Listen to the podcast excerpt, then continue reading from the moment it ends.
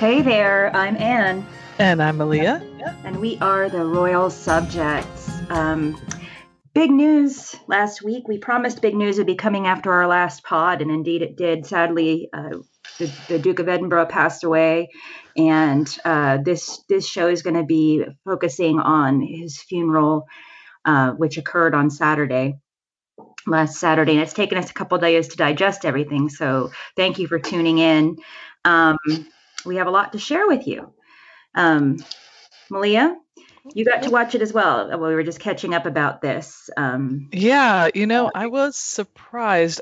You know, it's one of those things where I, I know we seem to keep coming back to the idea of, you know, celebrity and modern monarchy and what does it mean to you know think that you know someone and prince philip's a really difficult one on that for me because um it's hard to separate him from Tobias Menzies and Matt Smith a little bit if you watch The Crown. Yeah, I, I mean, he and Anne are probably my favorite characters in The Crown, um, and you know who also get uh, who who are probably frustrating to the writers of The Crown because despite the writers' best efforts, there's just not a lot that you can, you know, the man who steadfastly, you know, by the queen's side for decades and the best you could do to dig up a scandal was something from his friend. And you know hey sometimes he's just a little bit mean to his son. Like that's the best you got. Hey he had a midlife crisis and ended up being religious and helping other people. Like it's not a lot to work with and i really respect that. So it's hard to um, you know remember you know, remembering the person as opposed to remembering the fiction. But from what I understand and from what I've read, in this case, the fiction does actually follow, in terms of character, a lot of what people know of Prince Philip, um, especially sort of his uh, sense of humor. Um, Which perhaps. I appreciate more now than I ever did. I he is a very get on with it kind of person. Yes, yeah, and that sort of get on with it thing. And you know, he did. He was the one who put a big focus on modernizing the monarchy. The part where he is really, really attentive to the fact that his family no longer holds the throne, throne, and Elizabeth needs to change in order to change keep the british monarchy as a real live thing you know that is apparently from reports really is true. You know he did. He's the one who talked about who insisted she televise the coronation.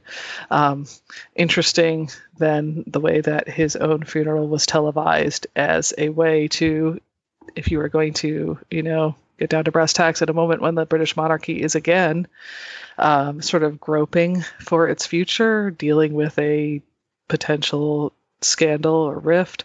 Um, and again, Philip's funeral, televised and watched by millions, has this uh, effect of reinforcing the monarchy and again sort of placing it in modern in a modern perspective. And, I, and I'll, i was just saying before we started it i got a little misty. You know maybe i got misty because i really like matt smith and tobias menzies.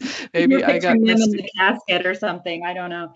Maybe i got misty because funerals make me misty. Um, i mean I, I don't want to, but it, that Piper, I mean, the music, a lot of the little touches, it was, it was so simple, um, but surprisingly moving for someone you know that you, when you're watching a celebrity funeral usually they're just spectacle. It was it was kind of took me aback by how moving i found it.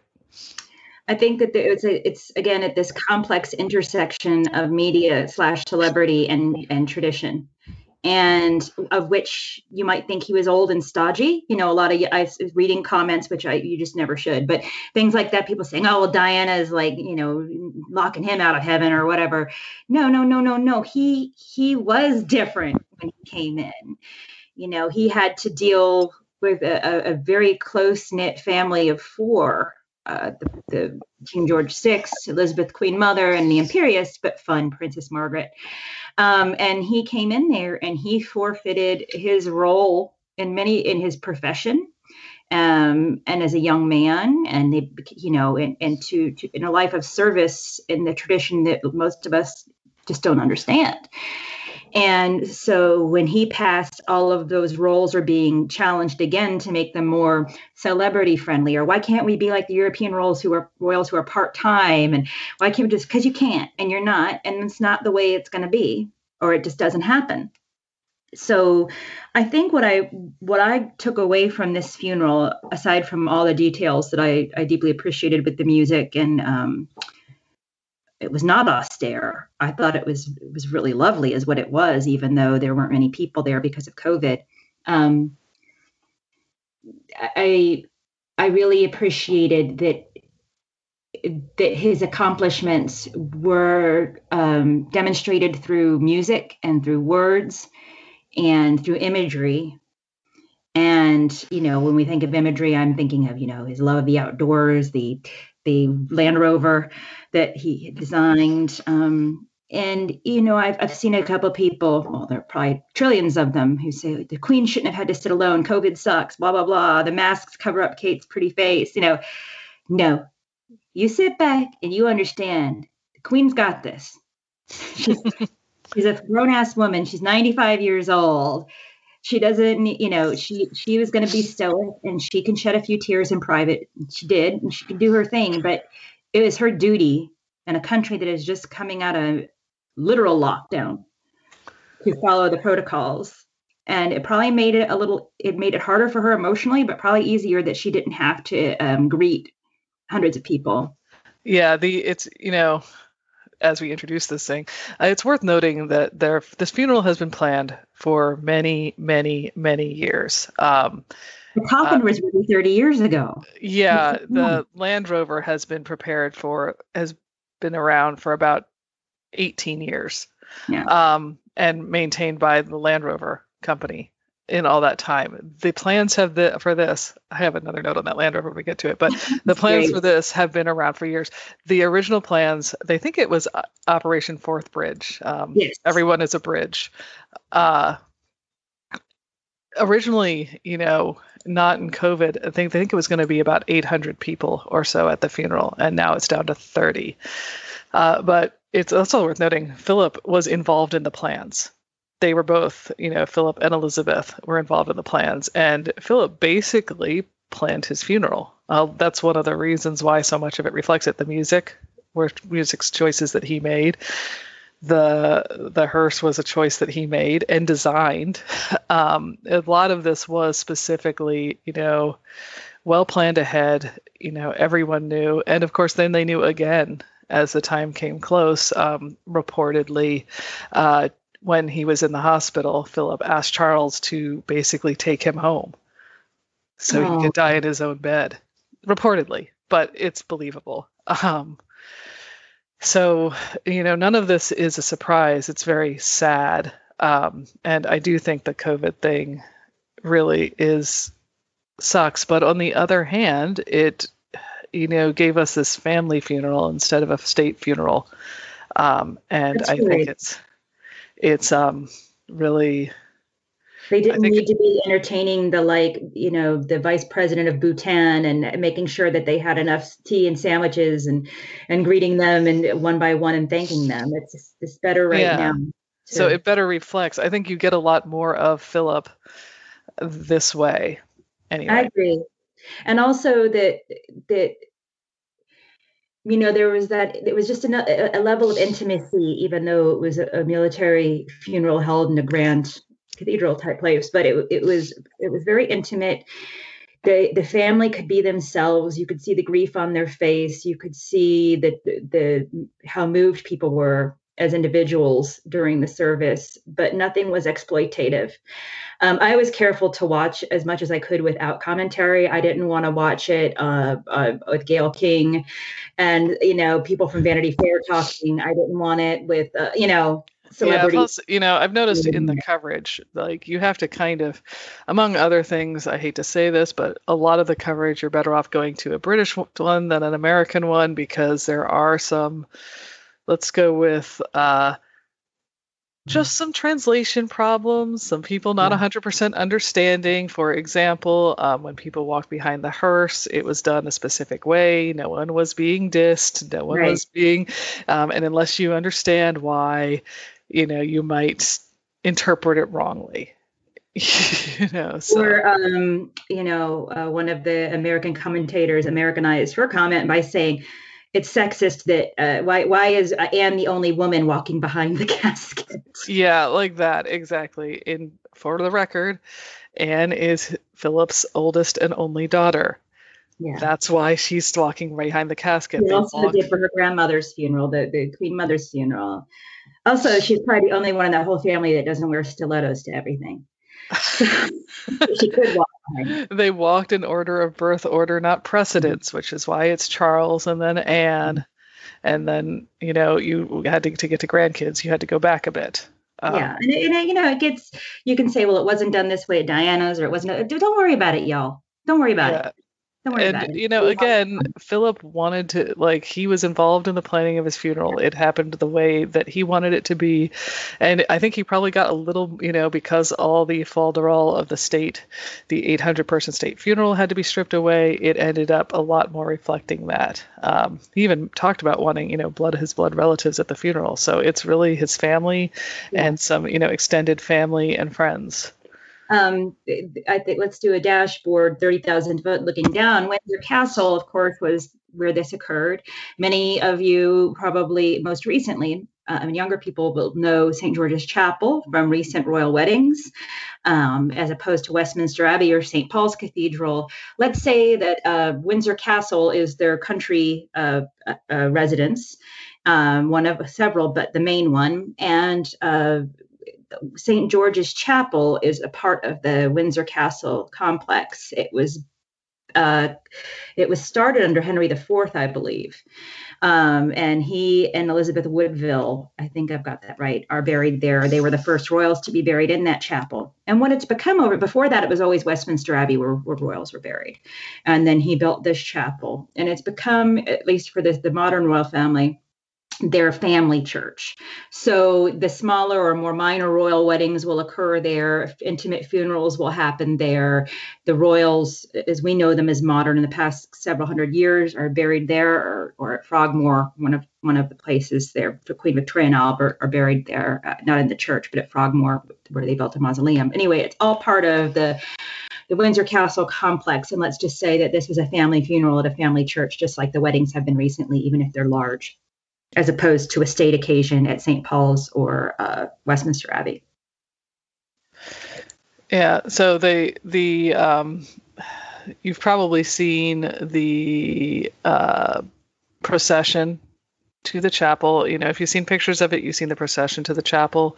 Um, you know that uh, Philip was brought out. Uh, his coffin was loaded into a Land Rover hearse um, and then taken to St. George's Castle, uh, Chapel. Um, that there was uh, members of all the different branches of the military there to reflect the many, many military title military positions he'd held.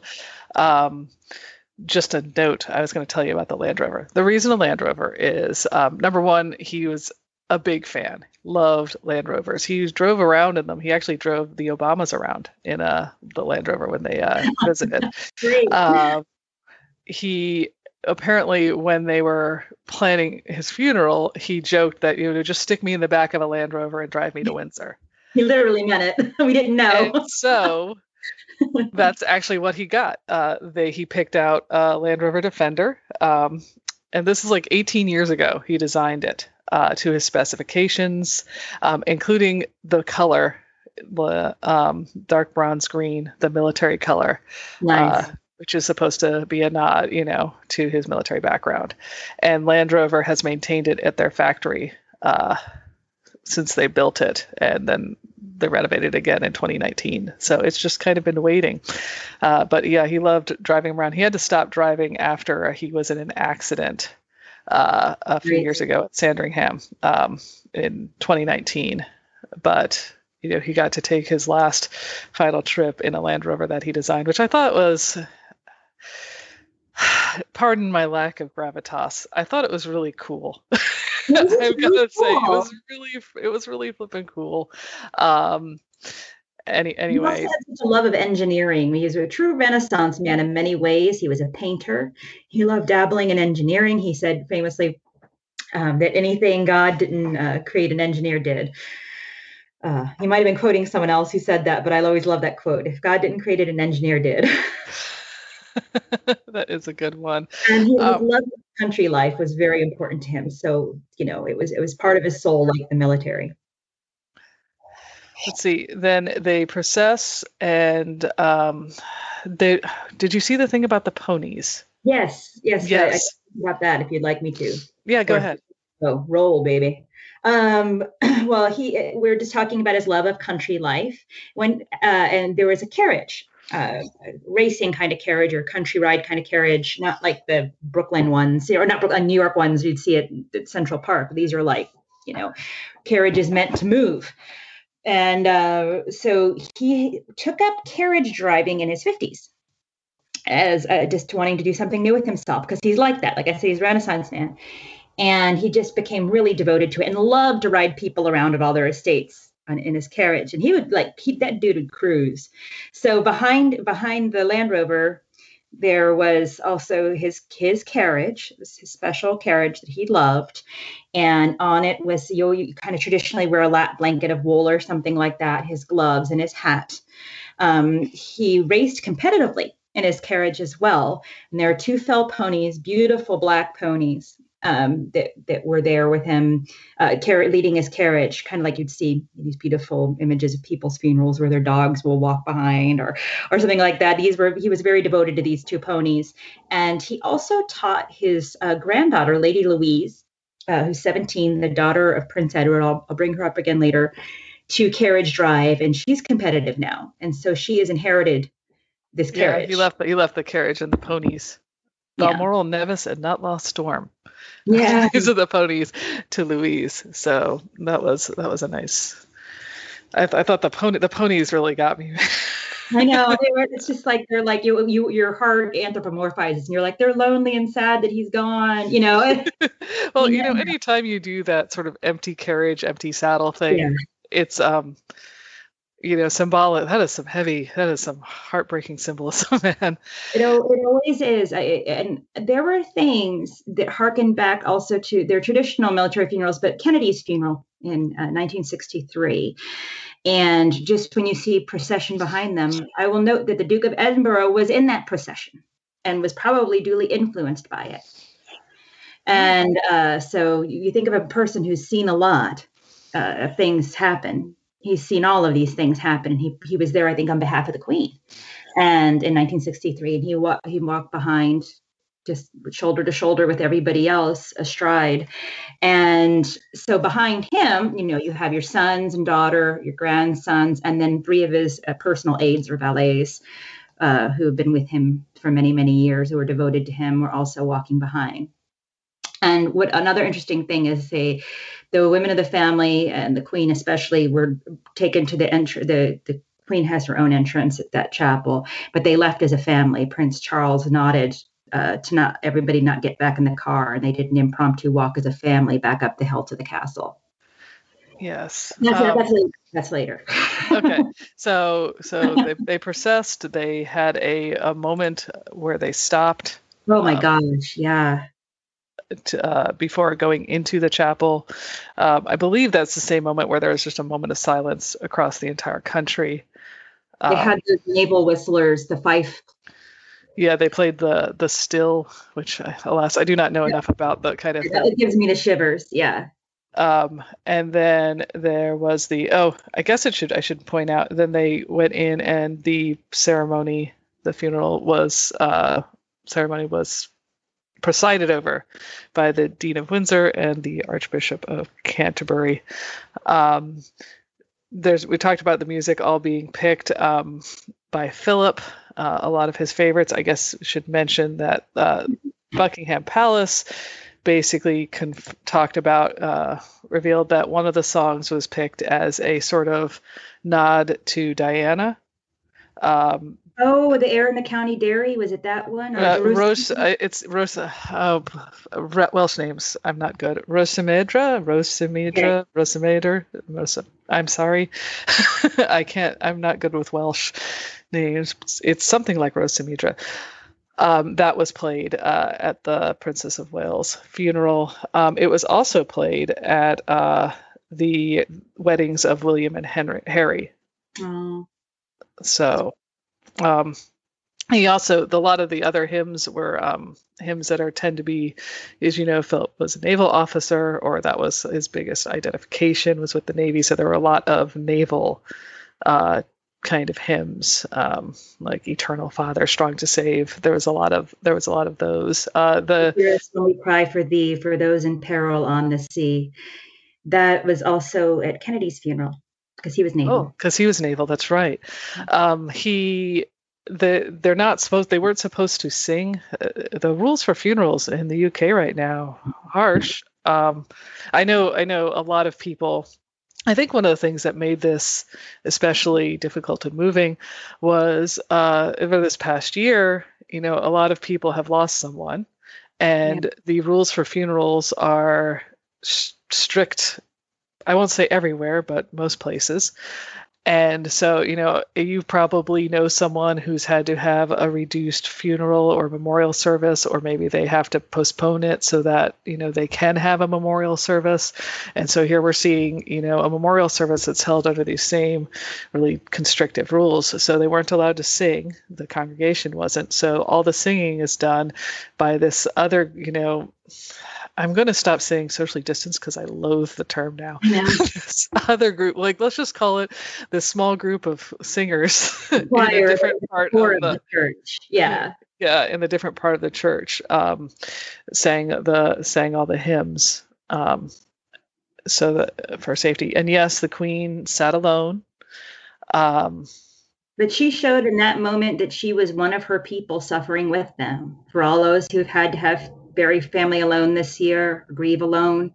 It was very symbolic to see her behind her mask with her head lowered alone because yeah. so people have gone through that too. You know, they were married in 1947. They were together for 73 years. Um, it's wow. possible she kind of wanted to be alone. Yeah. I mean, I I would want to be alone.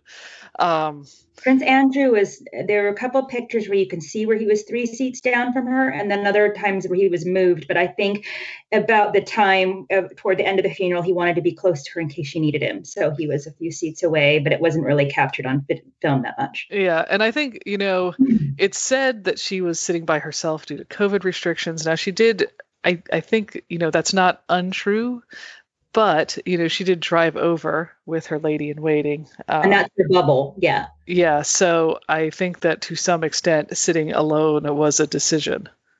Yeah. Um you know and all, I, I can't imagine that she couldn't have had her lady in waiting sitting with her if she so chose but yeah. i think it was a decision. It was to reflect um her grief and also you know she is aware that she's the queen.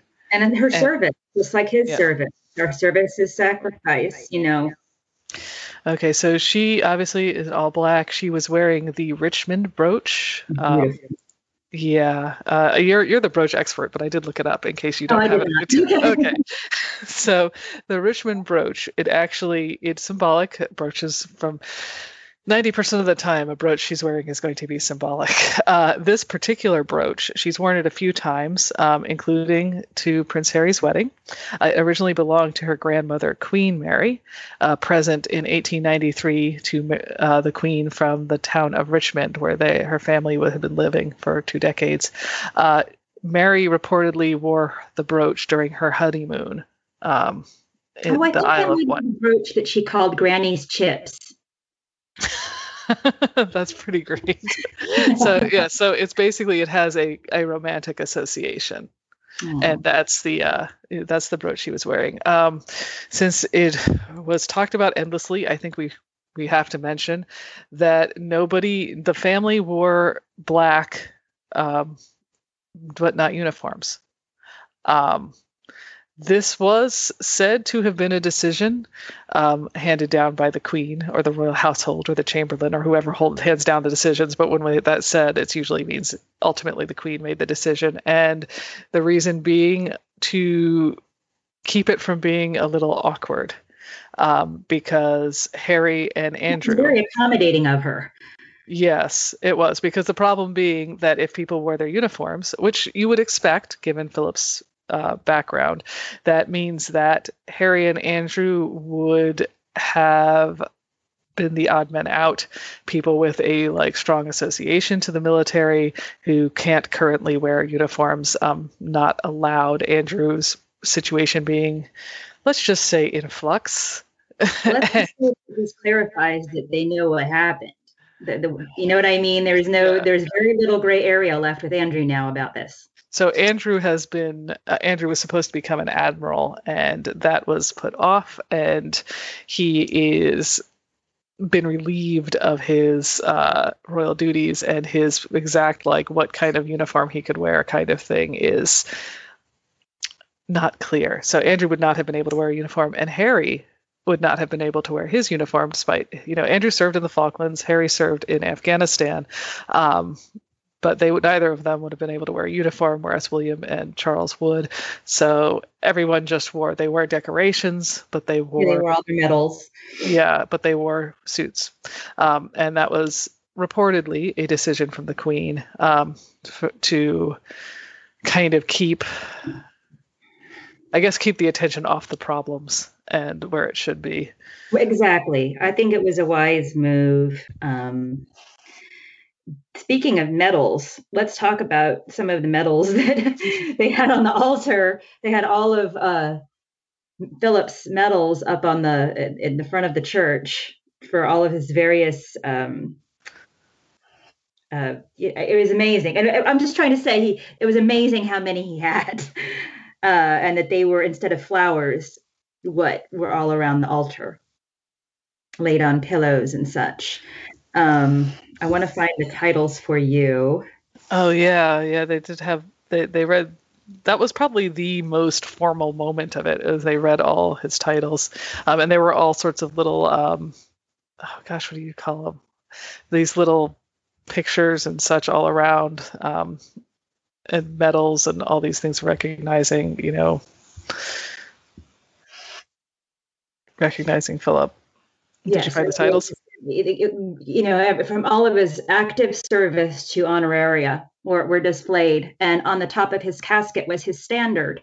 Also, I think this is very reflective of um, his standard is was really neat. It had uh, he was a prince of Denmark and Greece at birth, and so his standard reflected that if you saw the blue and white stripes, um, that was for the Greek flag. The castle was for the for Edinburgh, and uh, the black and white stripes for Mountbatten crest, and then the Lion of England. I think was the other in that that quadrant. Um, so we won't, you know, get into like how how was the homily, how was this, how was that. But yeah. Everybody sat apart. Um, they were very respectful about panning in on anyone's faces. But I remarked telling my husband we were watching it and how elegant everybody, of course, looked in their black. It's always very interesting to see what people choose. But I, beautiful Kate came in with her mask on, and I said, if you had asked me two years ago to look at this picture with her in a mask going into a funeral, I'd be asking you, what in the hell is this? Yes. what in the hell is going on that the royal family together in private can't wear are wearing masks. What on earth happened? Um, but again, that was it. I I, I think that uh, we'll, we'll, finish up the funeral, and then, and then, I wanted to make a few more remarks about the family members um, with you. Um, let's talk about the end of the funeral as it concluded. Uh, this was a very dramatic moment, very dramatic, even though it was a silent and reverent moment. Um, it was read, all of his titles were read, which were many. And as this began, um, the casket began to lower by motor, although it was extraordinarily subtle. And on British TV, you saw like the first three seconds of it, and then it panned to a piper. It was doing a Scottish bagpipe lament, which, I mean, if you've got a soul, you oh, I know. Even like thinking about, I mean, there's something about bagpipes you know, they either make me want to, they stir me to want to like go like tear either down. charge a hill or yeah, just want to sit down and cry. and I think I, I wanted to do a little bit of both. Um, the lone bagpiper played a lament and retreated. At this time, the casket began lowering into the royal vault. Uh, while they played this, it was lowered, as I said, into the royal vault, which we brought up before in one of our podcasts about uh, death in the royal family. And I'll talk about it again in a minute. Uh, no cameras were on the family at that moment, understandably and respectfully. Uh, he will rest in the royal vault with about 24 other uh, royals, some foreign, but mostly British, um, some foreign born, but British. Uh, and then they will be interred. He'll be interred along with the queen after she dies. So even in death, he's three steps behind her. Oh. So he, he doesn't get to go in first. I believe, and I believe that they'll be buried with her parents, King George VI, Elizabeth, and the ashes of her sister, which is in a separate chapel at at that church at, at St. George's. Yeah, that, that's what I've seen. Is that they'll be in the George the Sixth chapel as well. Uh, just a, lots of room on that just another note on the coffin as it went down, just to make this extra sad. um, the Queen actually left a handwritten letter on the coffin. No one knows what, obviously, no one can tell you what is in the contents. It's private, but she did actually sign it Lilibet, which is her childhood nickname. And he is the last person alive, well, was the last person alive to call her by that nickname. Oh, so, I know. Because it was her family. I know uh, the King George VI always called them us four. And so it was a formidable feat for him to join that family uh, and to be in with them. But he will be buried with the four when when when she passes. Um, she kept in her purse and her handbag at this. I know we're both crying watching this. she had in her handbag um, a picture of them on their honeymoon in Malta and one of his uh, pocket handkerchief squares Oh wow, that's sad. I know. Um, and uh, so I want to tell you a little bit about what happened then. So the the buglers of the Royal Marines, once the retreat was done. the um, bugling part was, I mean, bugles you don't think of as sad, but they, they can be were. sad. Uh, well, taps is sad starts out wah wah wah wah. So it's like you know one of these royal, you know, like fairy princess wedding sounds, wah wah wah. You know, but then at the end it, they sounded the last post, which he asked personally for it to be, which is like taps for us. Right. British version of taps. Um, and then the choir ended this difficult and touching moment with "God Save the Queen." That's right. Um, and, and then so the camera came back, he was gone. You didn't see any trace of him. He was lowered into the floor because that vault is right directly below it. And when you see it, royal weddings or things, it's a big, pla- um, a big, I guess, black marble plaque on top of that. They just lift that up when they when they do these funerals. So the um, and, and then afterwards, as she mentioned, the family walked out, walked back together. Well, most of them, the younger members of the family. Um, the uh, if you haven't seen it, um, there is a the the poet laureate whose name is Simon Armitage. There we are. Uh, wrote a poem honoring um, Philip. It's called "The Patriarchs: and Elegy."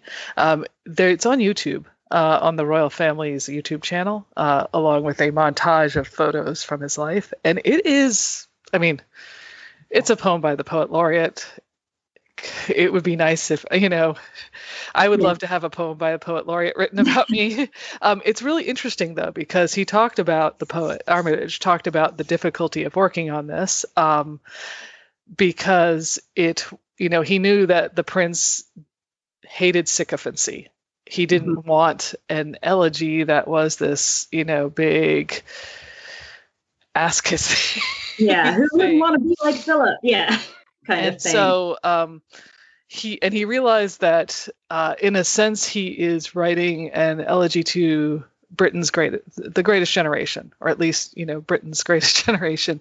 Um, and you know, in a way, you can see how Philip really symbolizes that. Um, he's talked about as old fashioned, and you know when whenever you hear some story, someone said something, you know, slightly rude and stuff, everyone's like, oh, it must have been Philip.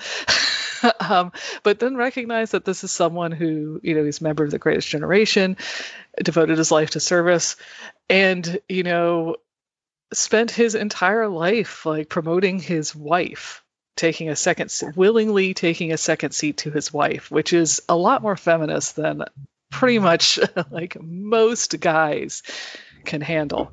No offense, guys, yeah. but it's true.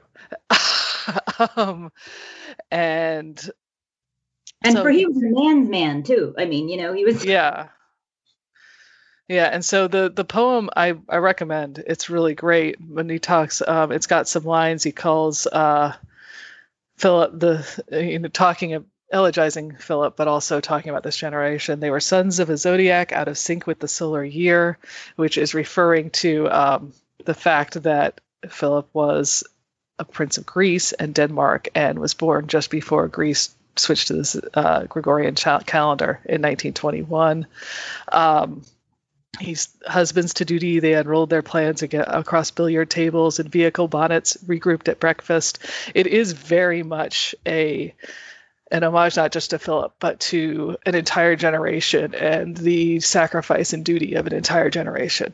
Yeah. And it's lovely is not the right word. It's it's stirring is what it is, and it's it is an elegy.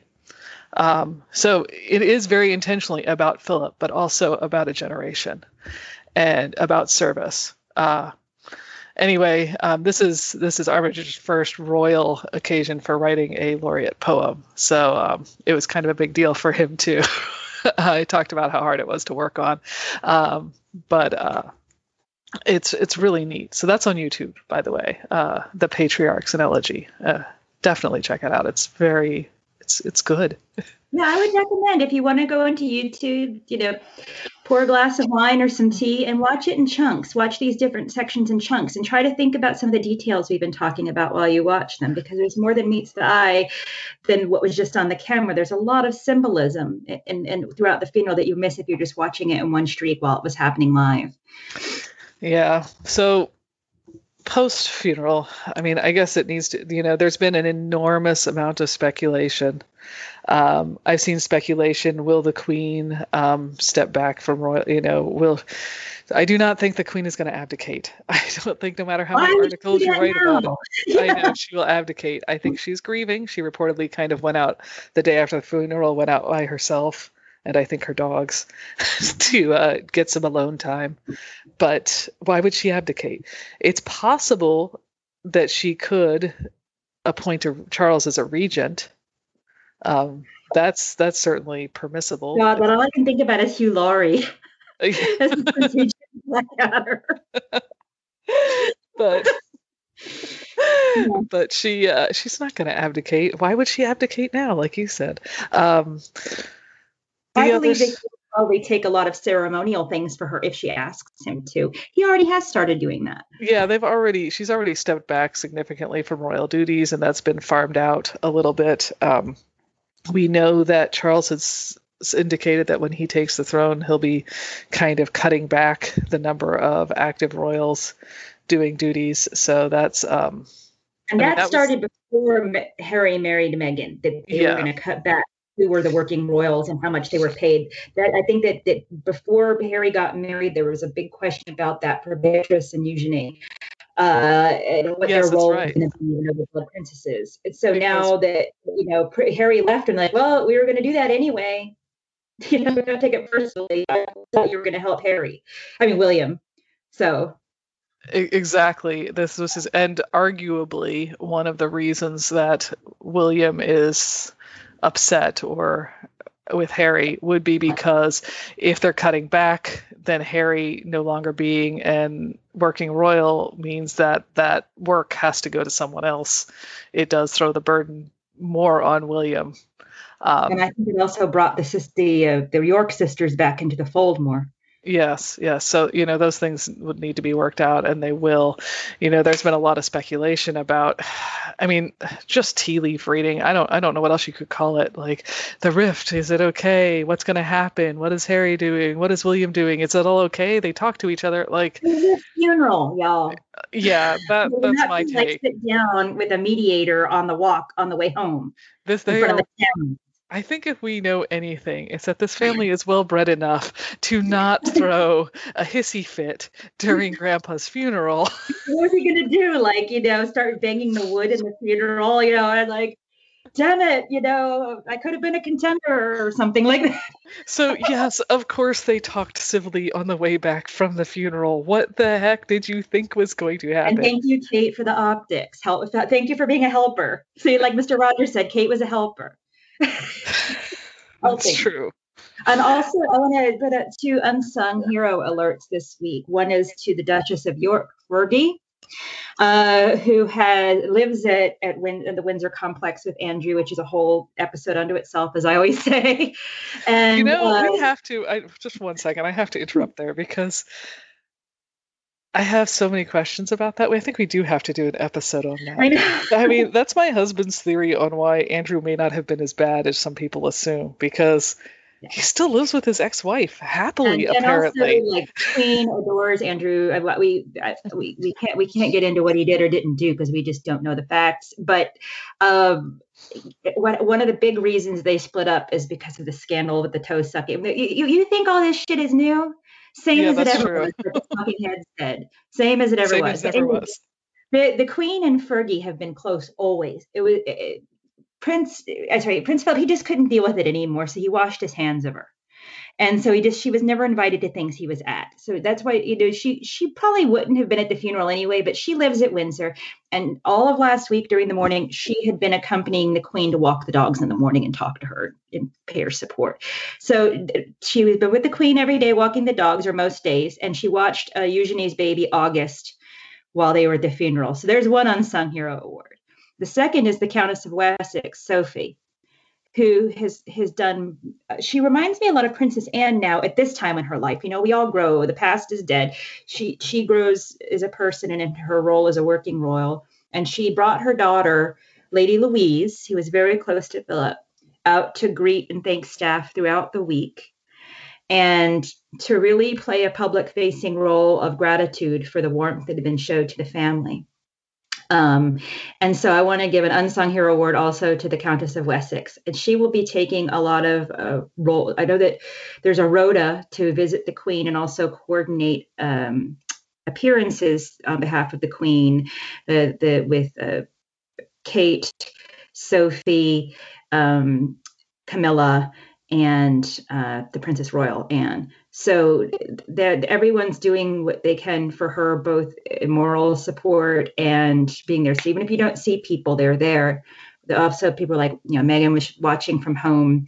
I would like to to talk about the lovely wreath that she she sent to Philip for the for the funeral. Uh, each family cluster gave their own um, wreath to him that would probably go down into the crypt with him. The one that we all saw was the one on top of his his casket from his wife. Uh, the queen, and that had uh, things beautiful white lilies and white sweet peas and green spray, things that you'd expect very tasteful, but that was the most intimate one. So that was on the top, but the rest were laid to the side in the choir during the service and will probably be below. And uh, they were all white and green, a very beautiful, beautiful, just exquisite. Yeah, I'm a flower person, just exquisite sprays. I had to go drill in and see what was in all of them. But I would like to talk about what was in Meghan's and the touching gesture that she gave. Uh, I don't know, a lot of you may or may not know that Megan worked as a calligrapher as one of her side gigs when she was coming up in Hollywood. She would do people's wedding um, invitations for them and she loves calligraphy. So she wrote a very beautiful handwritten note, the contents of which are private, but you can they were in her hand, her pen that she did with an uh, with a fountain pen. And then let me tell you what was in her wreath because it's wonderful. It was created by the florist who did their wedding flowers, which were wonderful. Willow Crossley is the name of the florist. She the they had very specific things they asked for. It looked different from the other ones. Like I said, the rest of them were like white and green, and hers had little purple, little this, little that. Um, Acanthus mollis, bear's breeches, the national flower of Greece, to represent Philip's heritage. Er, Eryngium, sea holly, to represent the royal marines. The wreath also featured campanula to represent gratitude and everlasting love, rosemary to signify remembrance, lavender for devotion, and roses in honor of June being Prince Philip's birth month. I thought that was really nice. Although I'm probably the only person who noticed all the things. I think that is really Is yeah. You're the only person. Like I don't even know how to say that. And if my life depended on it, I couldn't identify it. I'm not sure I'd pick it out as a flower and not like a, you know, some kind of illness related to the throat or some kind of like itchy thing that happens on your foot. So you, you don't want that. Yeah, you want to get. Like I, get I would have gone, but I have this that. today, so I thought I put some lotion on it, but anyway. Uh, the, the, the the scuttle is that she had been talking to the Queen and Philip via Skype with Harry throughout his illness and bit before that. So we don't know those details; they're private. But she did send her own personal and I think very touching wreath to to have in the ceremony. Yeah, there there has been a lot of. Um, for for lack of a better word, a lot of speculation about you know who is talking to who and who wrote who a letter and is this going to be worked out and are they really in communication? Uh, charles is like laying down the law. No charles it's william who's upset. Charles is trying to reconcile. No harry wrote Char- like i don't know. Everyone it was very upsetting for everyone like yeah. deeply legitimately. Um, so instead i'm going to talk about tom jones. So, Allow, let me explain. Um, so one of the things that I've noticed is that when uh, a celebrity or public figure dies, um, people react in different ways. But certain characters and of people, and it's sometimes very surprising. Like this happened with DMX of all people the other day. Like when they pass away, what happens is that you start hearing the stories of people who met them or interactions with them and it tells you so it just tells you a lot it either reinforces what you thought or um, you know tells you about a side of them that you didn't know you know often it's the charitable things they do and so on and so forth um, so tom jones yes the singer it's not unusual uh, I'm not British. If I was, I'd be like, he's or Welsh. He's a national treasure. Engelbert Humperdinck and Tom Jones are national treasures. Tom uh, Jones really is for real, man. Went and t- explained in a radio interview. Okay, so reportedly, way back in the day, long time ago, Prince Philip was it was said Prince Philip was outed. I don't know. He was he was caught. He said that Tom Jones sounds like he gargled with pebbles. So Tom, you know, and this is like, oh my goodness, how could he say that? That Philip, he's so well, Tom Jones did a radio interview and he says that Philip actually met with him. You know, he never talked about it before, but he, he met Philip, who kind of apologized and explained.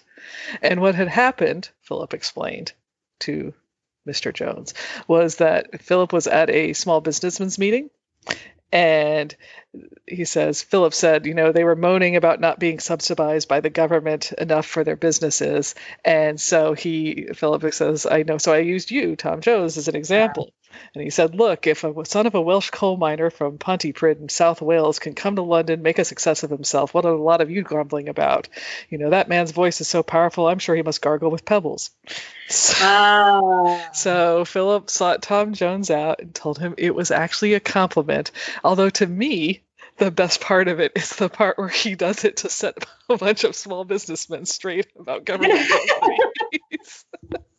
context, everyone, context. Um, that's the case. I can only imagine what he said about Rod Stewart. he says what we all said about Rod Stewart, which is, gosh, he really likes blondes. He has a type.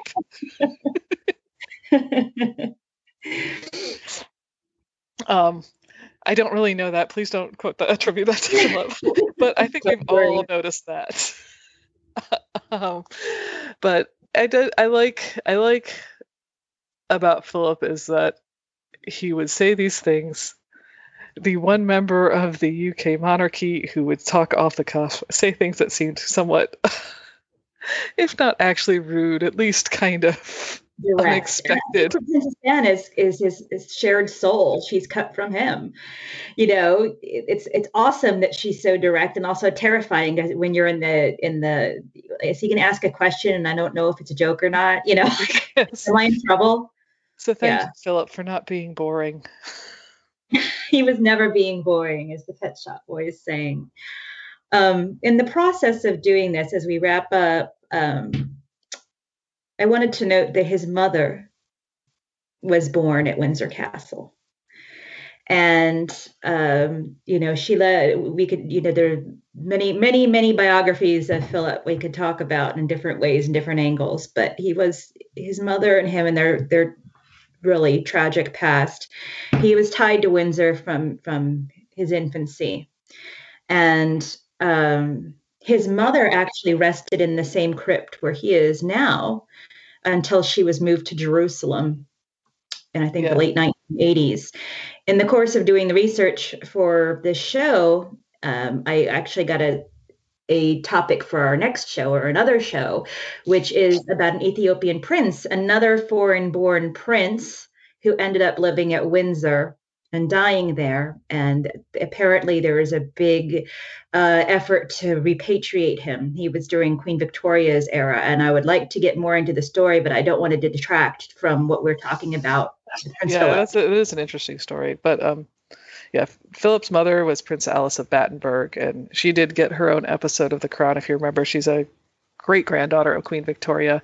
We saw a lot of Philip's uncle, Lord Mountbatten, who you may recall was uh, killed by an IRA bomb in the 1970s. Um, incidentally, following Philip's death, the Sinn Féin kind of, sort of, a little bit apologized for the murder of Lord Mountbatten.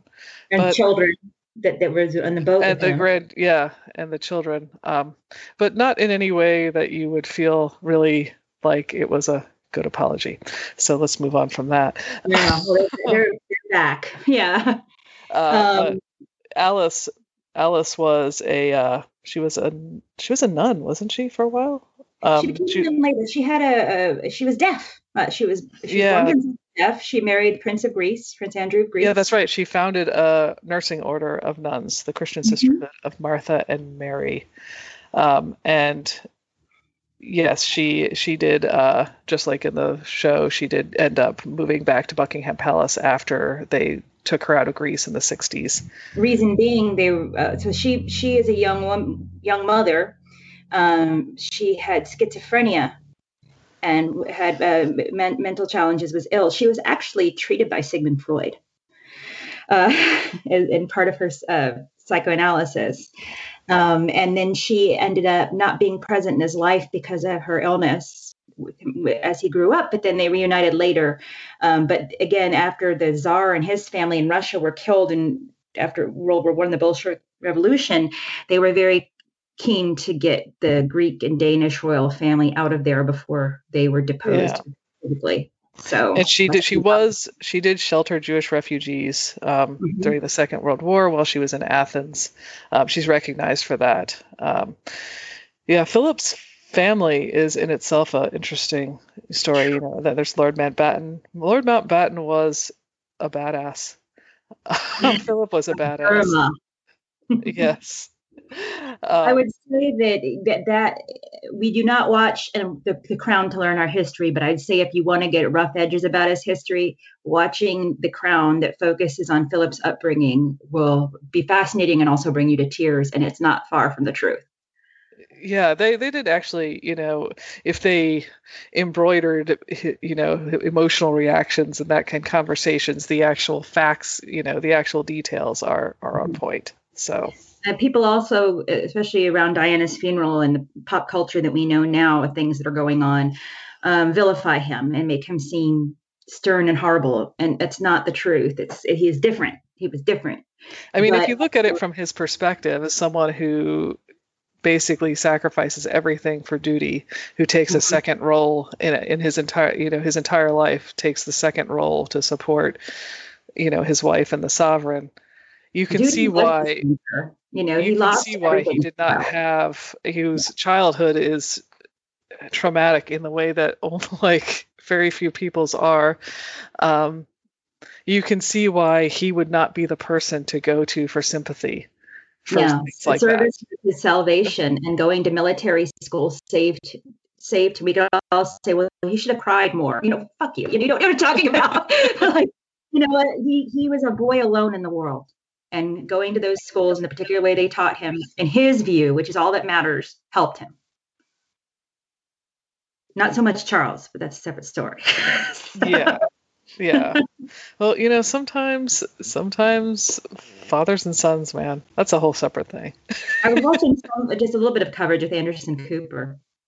And he was saying, you know, Anderson Cooper was a pretty cool young journalist, even when he was in high school. I remember seeing him on TV 101, which I was involved with as a high school editor.